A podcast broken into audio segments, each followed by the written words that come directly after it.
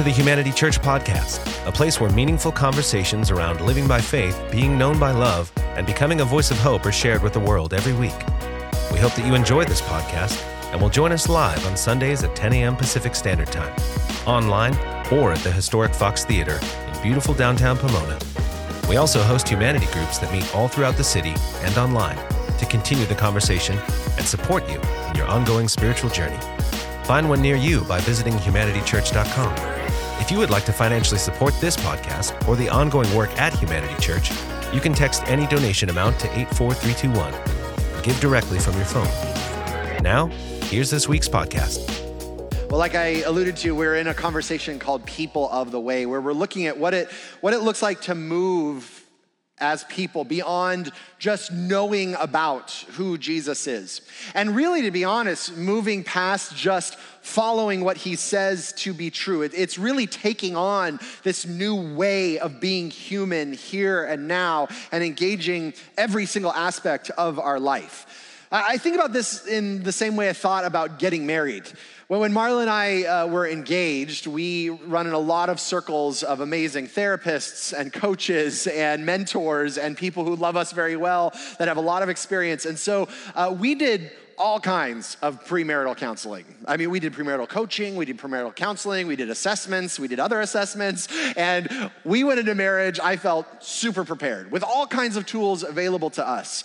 And what I realized after getting married was there's this period where we put the tools in place and it felt really clunky. Like it was, it was a, uh, what I hear you saying is, and then repeat that back to me and whatever it else may be. And at first, it was a clunky experience trying to engage this new way of relating to another person and being with people.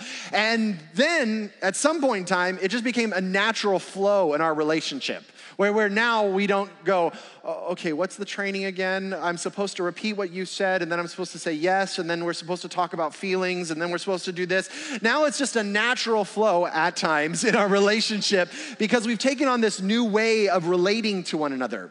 And I think this is actually a major shift that most people never take in their connection with Jesus because Jesus did not come to impose a religious system on us so that we could somehow appease God so that we could somehow make God happy. He doesn't come saying, well, if this is what you do, and if this is how you act, and if you eat this, and don't do this, and don't say this, and speak this, and don't speak that, then you will appease God based on all the rules that you kept, on all the things that you've done, and all the ways that you engage it. He actually says, I am God and I'll just take care of all of that for you. I, I, I, will take that on and I will take care of that for you. And in that process, I'm gonna show you this new way of being human. This new way of not only relating to me, but relating to one another and relating to yourself and your circumstances and your finances and your emotional health and your mental health and your physical health and what it actually means to be human. And the way that he gives us is not an instruction manual. He doesn't say, hey, here's a nice prophecy from God that I'm coming to give you. He says, I am the way. It's me. And so if you follow me, you will find life and you will find the Father. And, and this is what makes the movement of Jesus so, so audacious because every other religious system on the planet that's out there, and I know the movement of Jesus gets lumped into that, is, is human beings downloading some type of knowledge to follow.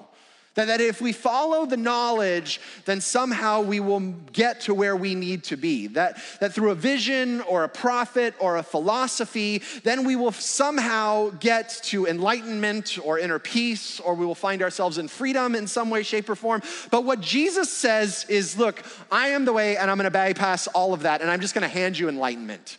I'm just gonna hand you freedom.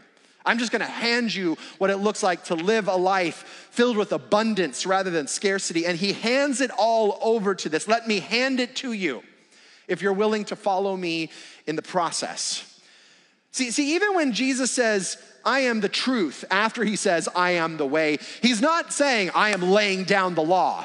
I am laying down the truth. He is actually saying, I am handing you this map for reality. I'm, I'm freely giving it to you so that you can navigate through this life here and now. See, in the same way that when I pull up my phone and I open Apple Maps, I can certainly look at the map and get frustrated with what I see. It would be really strange to, to look at the map and say, How arrogant of this map to tell me that a building is there. I don't even know if I believe in buildings. In fact, I don't even know if that's historically correct that that building is there. You know what? I, am refusing to believe that. And, and there's a street here that I'm supposed to drive down. That's so arrogant to tell me the way that I am supposed to go. See, you can either find yourself frustrated that things exist or they don't exist, or you can follow the map to your destination. See, when we become people of the way, the movement, the direction, it releases you to live in this level of freedom.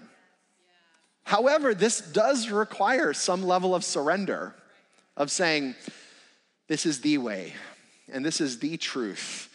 And it impacts everything that I step into. It impacts every essence of who I am. I mean, listen to how Paul talks about this way of relating to Jesus. In Acts 17 28, he says this For in him we live and we move and we have our being. See, this is the language of what it means to be people of the way. It permeates how we live, it permeates how we move here and now.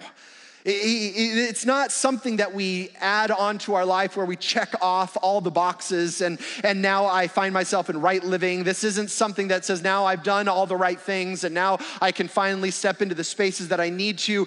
He's saying this is the very thing that we have our being in, that our essence is grounded in this person of Jesus knowing the way.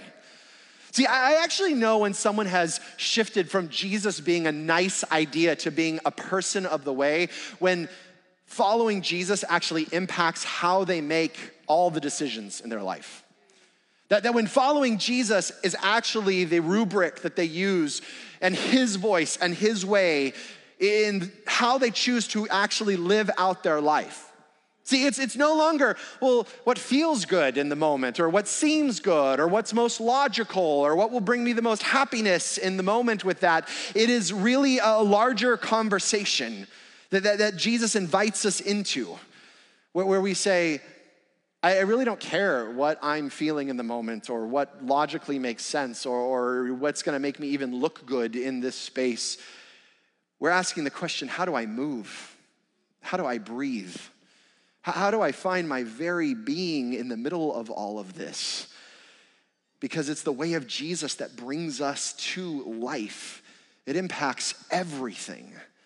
It is with Jesus that we apprentice what it means to be human and how to live as human beings with other human beings in, a very flawed reality that we find ourselves in.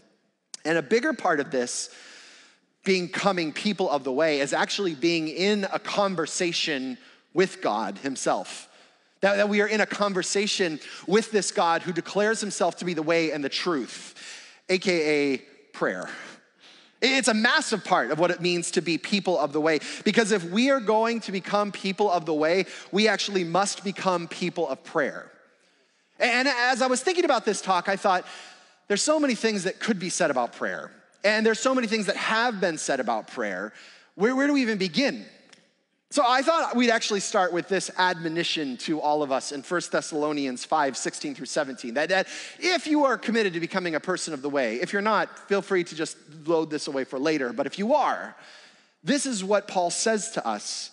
He says, rejoice always, pray continuously. Give thanks in all circumstances, for this is God's will for you in Christ Jesus. No biggie, right? Just pray all the time. Never stop. Uh, with everything that you do, just keep praying that there's never should be a moment where you should stop praying, that, that this should be just constantly going on all the time in your life. Do you ever feel bogged down with all the things that you're supposed to do these days? I don't know about you, but if someone gives me another thing that I'm supposed to do, I'm probably gonna explode. I mean, I, I remember when it was first like, you shouldn't eat carbs, right? And everyone's like, don't eat carbs, they're the devil. So everyone cuts out carbs with that, you know, and then all of a sudden it's, well, you should cut out carbs, but you should also do intermittent fasting. So I shouldn't eat before noon. So now I've cut out carbs and now I'm intermittent fasting before noon. And then there's this whole like gentle parenting. So now I'm supposed to gentle parent and my kid's never supposed to be upset or in distress. And so I'm supposed to be with them all the time, making sure that they're happy and fulfilled and go through all of those processes. And so I'm now supposed to take this on and understand their attachment style in the middle of that. And then, of course, we're not supposed to eat gluten now. So anything that brings you joy, you're supposed to cut out of your life in the middle of that as well. You're supposed to meditate and moisturize, but you're supposed to get out in the sun, but you're not supposed to get too much sun. You're supposed to wear sunblock when you're out, but the sunblock has all kinds of chemicals in it that are going to leach into your system. So don't put on too much sunblock, but make sure you get sun because you need the vitamin E. And then we find ourselves in, all kinds of things. You're supposed to go to church, you're supposed to be in community, but you're also supposed to have friends outside of the church. Make sure you do all of that. And then I actually just got an email from a friend this week that said, All chocolate that we're eating has heavy metals in it, and so get rid of it. And I thought, No, I'm done. I'm done. No, there's, I don't need another thing. I don't, not, I don't need another thing that I'm supposed to do or not supposed to do. And so I don't know about you, but when I read passages of scripture like this, when it says, rejoice always, pray continually, I think, really? Like, is this another thing that I'm supposed to add to my task? Is this another responsibility that I'm supposed to take on with all the other things that I'm supposed to be doing or not supposed to be doing? It feels like a massive task, like I have to. Or is it? Could it be something else? See, because what, what if what Paul's inviting us into, praying continuously, is actually something that we do all the time, already? That is not something that you need to add on to your life, but it's something that we engage in on a regular basis in the same way that we engage in breathing. See, the word prayer means to ask earnestly, to beg, to request. It's a conversation where someone is asking something. In Shakespearean language, when someone says, Pray, tell me, they're saying, Please, please tell me something.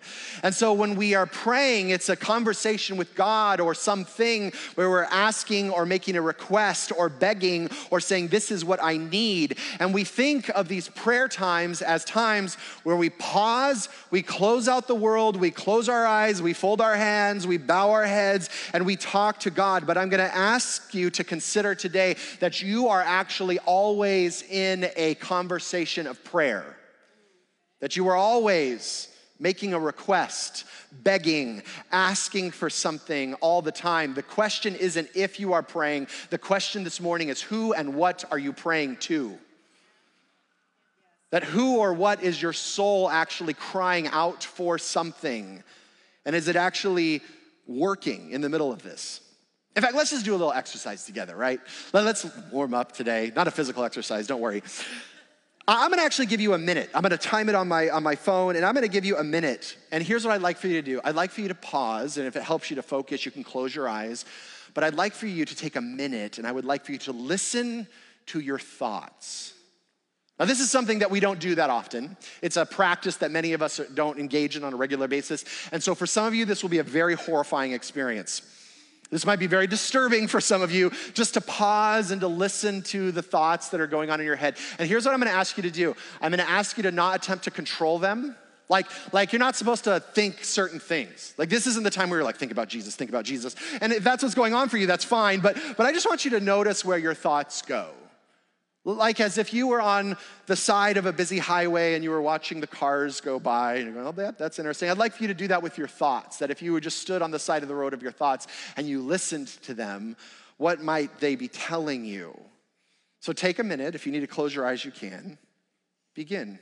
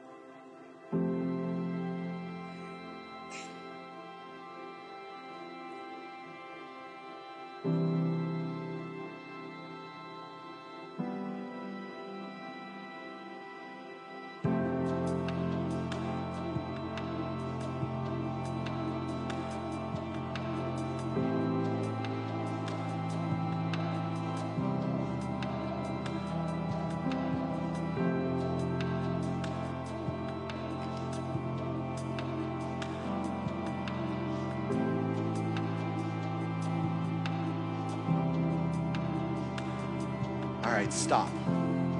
So that was a minute of listening to your thoughts right there. And I'm going to ask you to consider what did you notice about this time, the, the minute that you found yourself in. How many of you found your thoughts to be a little chaotic? Like, like they were just kind of all over the place. You're like, if this was traffic, it would be insane. Like, like we were in a third world country with all kinds of like buses and cars and, and motorbikes all going together. I've been in some of those situations. How many of you felt that this was long? Like, please make it stop? Yeah. How many of you found your, your thoughts to, to be surprising? Did anyone, was anyone surprised by the things that you thought or that came up? Uh, you may have been shocked at where your mind went in the middle of it. Or how many of you this was familiar? Like you paused and you go, oh, wow, that voice is there all the time. And it's pretty noisy. And I don't oftentimes pause to listen to it, but it's there. You may be even shocked how familiar you were with that voice, like an old friend that you haven't gotten in touch with for a long time. I'm gonna ask you to consider that whatever was going on for you, all the thoughts that were there, that was actually your soul begging for something. It was your soul longing for something to make sense of the world, to find freedom, to, to find some type of life to, to, to engage in some type of an abundant experience, that, that your soul is wrestling all the time in a conversation, praying, begging, asking, saying, How do I find life? And we actually pray to all kinds of things and all kinds of people in order to attempt to find that life. That, that our soul is always crying out, saying, How do I find this life? How do I find this freedom? How do I find this release? And so our soul is praying to all kinds of things all the time. See, for some of you, you are actually in a constant state of praying to your worry and fear. That you are praying to that constantly saying, Please, please tell me the future. And please, please, whatever it is, please let it be good. Don't let it be bad like everything I've experienced before. Grasping for anything that will give you assurance of the unknown. And so we pray to the fear and we pray to the worry and we pray to the concern, hoping that the scarcity that drives worry will somehow go away if we pray to it long enough and we might actually find abundance in the middle of it. See, for some of you, you have been practicing praying to bitterness and your prayer has been a prayer begging that there would be some type of revenge on those who have wronged you in life.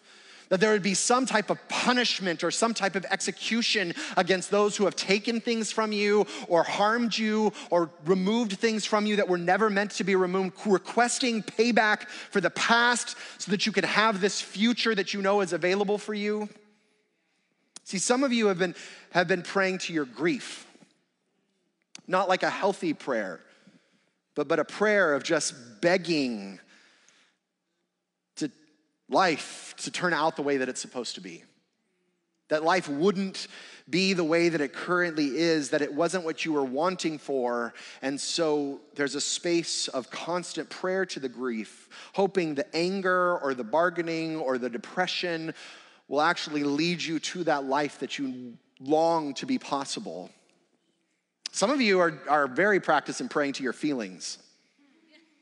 That you're, you're constantly saying, Tell me what to do. Tell me what I'm supposed to do with all of this energy inside of me. For some of you, you, you actually beg that it would go away, that it would stop, that the, the feelings would be silenced, and they're begging for some sense of, of peace of mind, requesting apathy to stick around long enough so that you don't have to feel anything. And that if you just got to that space, at least that's better than feeling what you currently feel. And, and for some of you, look, let's be honest, you just pray to your own ego. That if I can stay in control, that, that, that, I can finally get a grasp on this life. And so you pray, keep it together, keep it together, keep it together. Stay in control. Don't let anything get out of control. Don't let things get out of your hands. Don't let anyone else in. And we are designed to be in a constant state of prayer. You can't get away from it.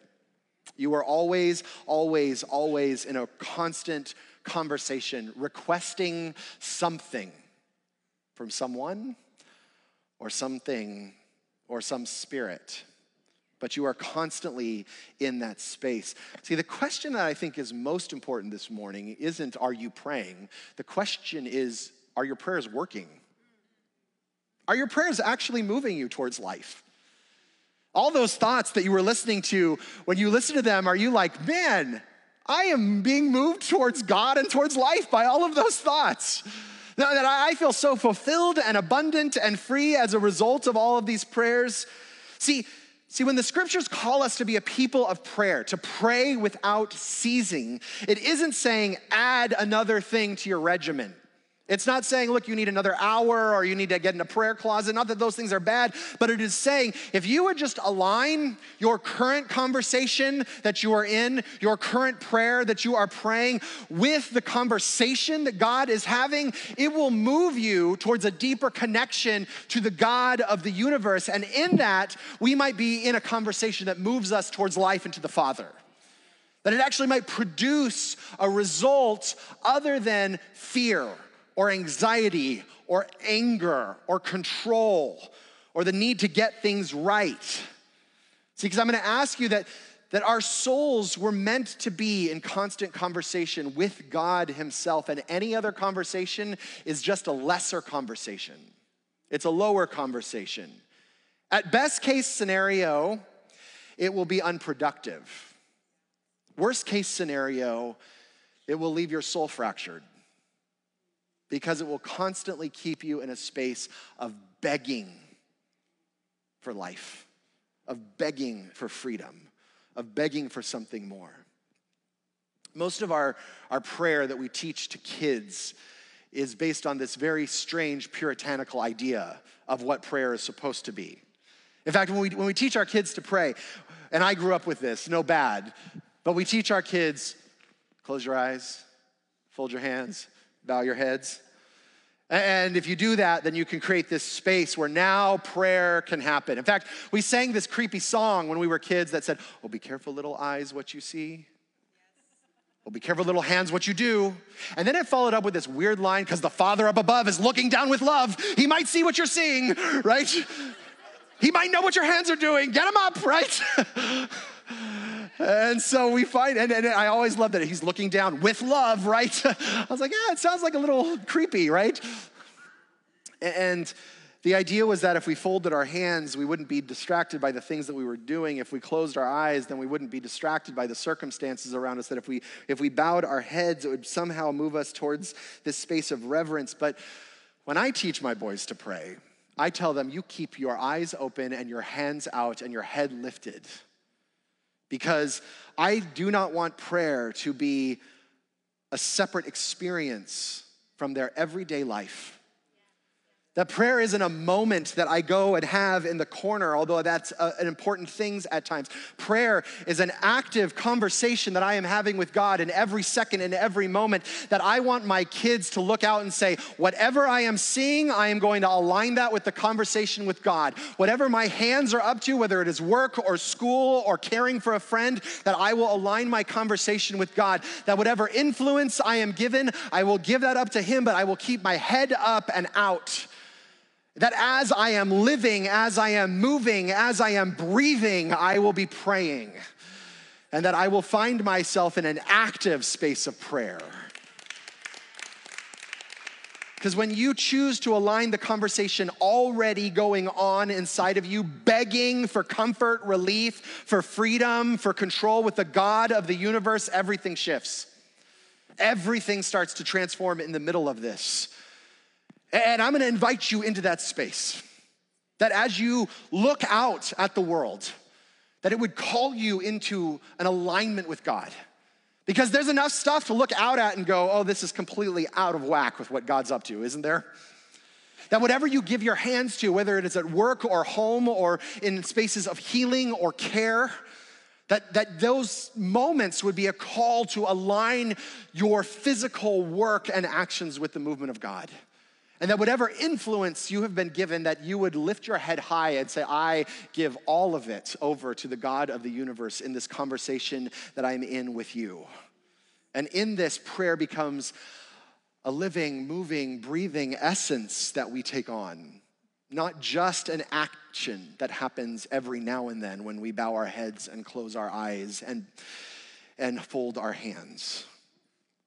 Even this, Look, even this sitting and talking about prayer is a little bit like taking a swim class and sitting in a classroom and saying, All right, kids, now pull out your handbook to page 405. Let's talk about water, right? And here's the backstroke. Everyone see it? Now, you're you know, it's a little weird because you actually don't know what water feels like until you get in it. You actually don't know what a backstroke feels like until you start engaging it. You, you don't know what swimming is until you actually get in the water. Now, look, we could talk all day about prayer and still not touch the surface of what prayer looks like. So, I actually would like to take just a little bit of time this morning and engage in a prayer practice together.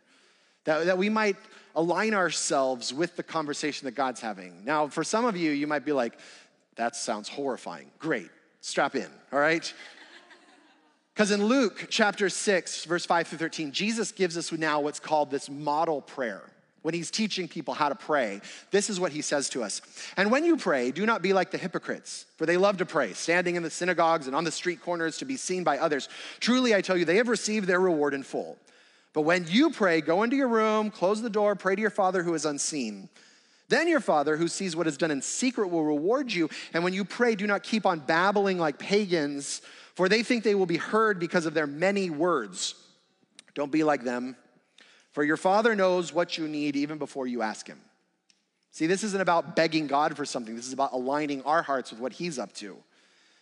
This then is how you should pray Our Father in heaven, hallowed be thy name. See, when we start talking about aligning our thoughts with who we are talking about, this is what it means.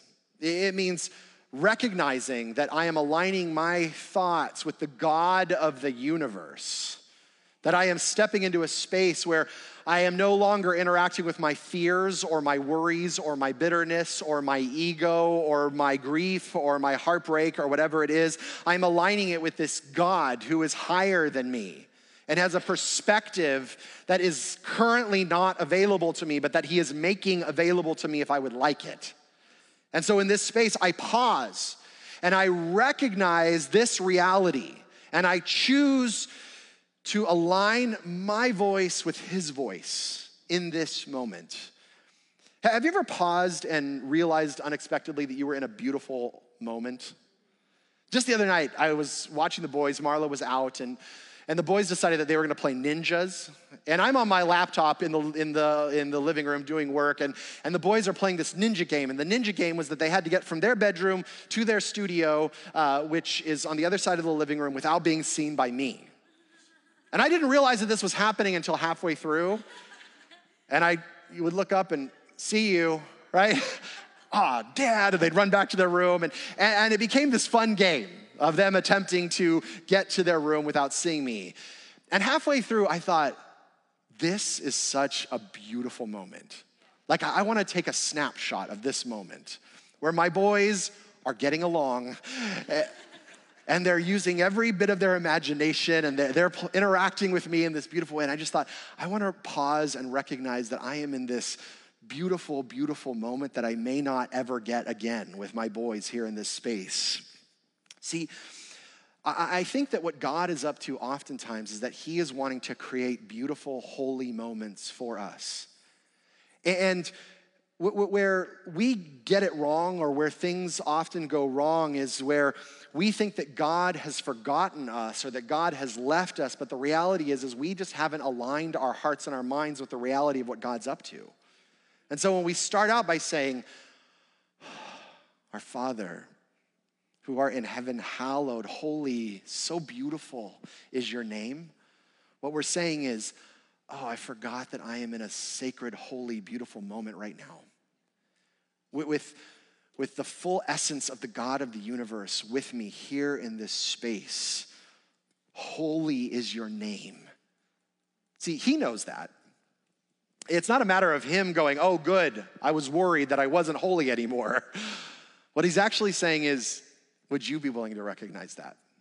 Because if you start there, it will shift the reality that you live in. So here's what I want to do I want you to give you a minute, and I would like for you to just pray a prayer to yourself. Uh, this is just talking to God, aligning yourself with God. You don't have to do it out loud. But I'd like for you to just take a minute, letting God know that you remember that He's higher than you. and you remember that, that He is beautiful, set apart, that His ways are higher than your ways. If you want to close your eyes, you can. Don't feel sad about that, but, but just take one minute and do that right now. Begin.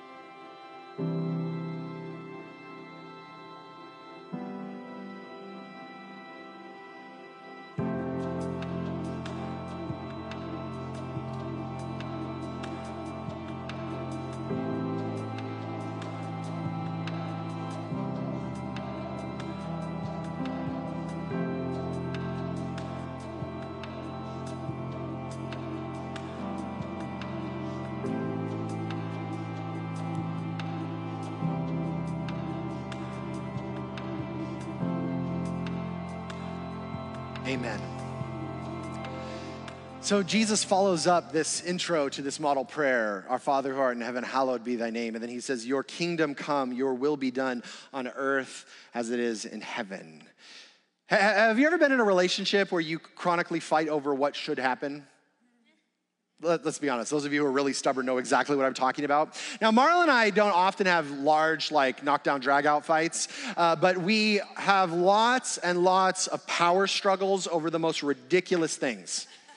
I, I mean, ha, for those of you who are married, or even those of you who have like really great friendships in the room, you'll know exactly what I'm talking about. And you find yourself struggling over dumb things. Last night, Marla and I were driving out. Janice and Chris Thepsy took our kids last night as a gift to us, and, and we were like, let's go to Barnes & Noble and read books. That would be amazing. And, uh, and uh, so we're on our way, and Marla says, you know all those sticks and leaves that were left in our backyard when we trimmed our tree? I'm gonna put those in trash bags. And I'm like, you can't put those in trash bags. You'd have like 40 trash bags. That's okay. And I'm like, where are you gonna put the trash bags? I don't know. I'm like, honey, you can't do that. She's like, Yes, I'm gonna see if I can. And we're arguing back and forth about literally leaves and twigs. And halfway through, Marla just goes, Okay, fine, we're dropping this. Because I realize this is a dumb power struggle, right? And we find ourselves struggling in life all the time over the way that things should be. And we get dug in on our way that it should be. And here's the thing when we get dug in on the way that things should be, that is what usually leads to either disappointment or scarcity. I'm disappointed that life didn't turn out the way that it should be, or life isn't turning out the way that it should be, and therefore that means there's not enough fill in the blank for us. And this is our releasing our need to have life turn out the way that it should be, and saying, God, I would actually like for you to have life turn out the way that it was designed to be. Because they're two very different things. How many of you get that your way that things should be is oftentimes dramatically different from how the way God has actually designed things to turn out?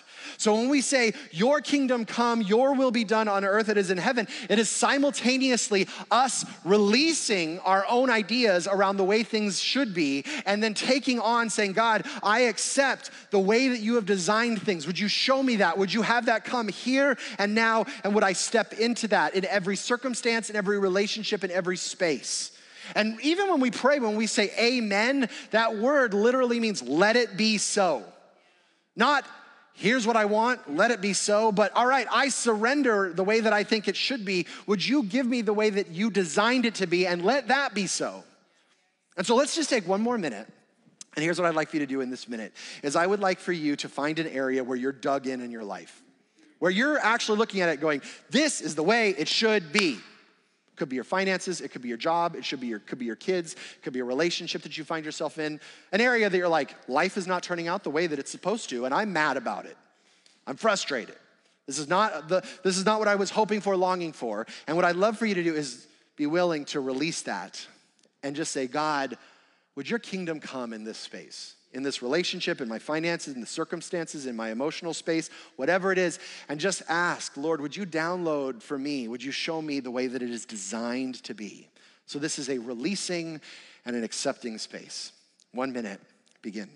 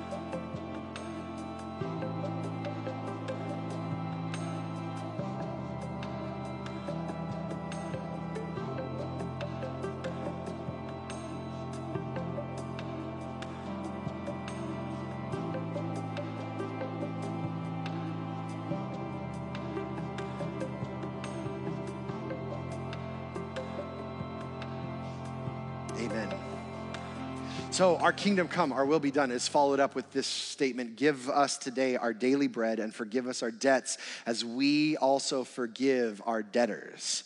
See, this is about turning away from our universal human paradigm of seeing the world through the lens of scarcity, that there's not enough. That is actually our natural bent as human beings to look out at the world and say, I don't have what I need. And what this is is saying, God, would you provide what I need, which is oftentimes distinct from what I want.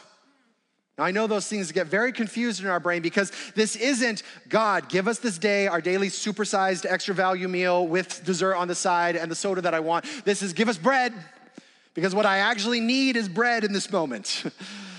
it is connected to actually receiving and giving forgiveness.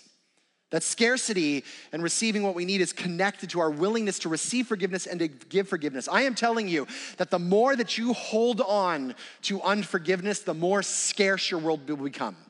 You will constantly be looking out at the world saying, There is not enough. I don't have enough. God didn't provide. God isn't providing. Something was taken from me. So I have to get back what is owed me in the middle of this. And what supports getting out of that is recognizing that I am in just much need of forgiveness as any single other person in my life that has wronged me. That if we were to put a list down of all the things that I need forgiveness for, that the list would be equal, if not greater, than any other person on the planet.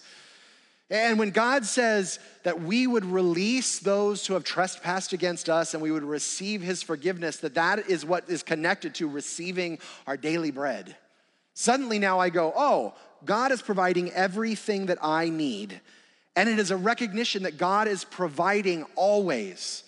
So as I release those who have taken from me, and I receive a God who is abundantly providing for all the areas that I have blown it, it creates a space to receive the daily bread that He has for me in any given moment. That there will always be enough. And so I want you to take one moment right now, one minute, and I'd like for you to ask God to receive his forgiveness for anything that you need forgiveness for. And then ask him, is there anyone that I need to forgive? And if there is, forgive. And watch what happens to your relationship with abundance and scarcity as you do this. So take one minute, begin.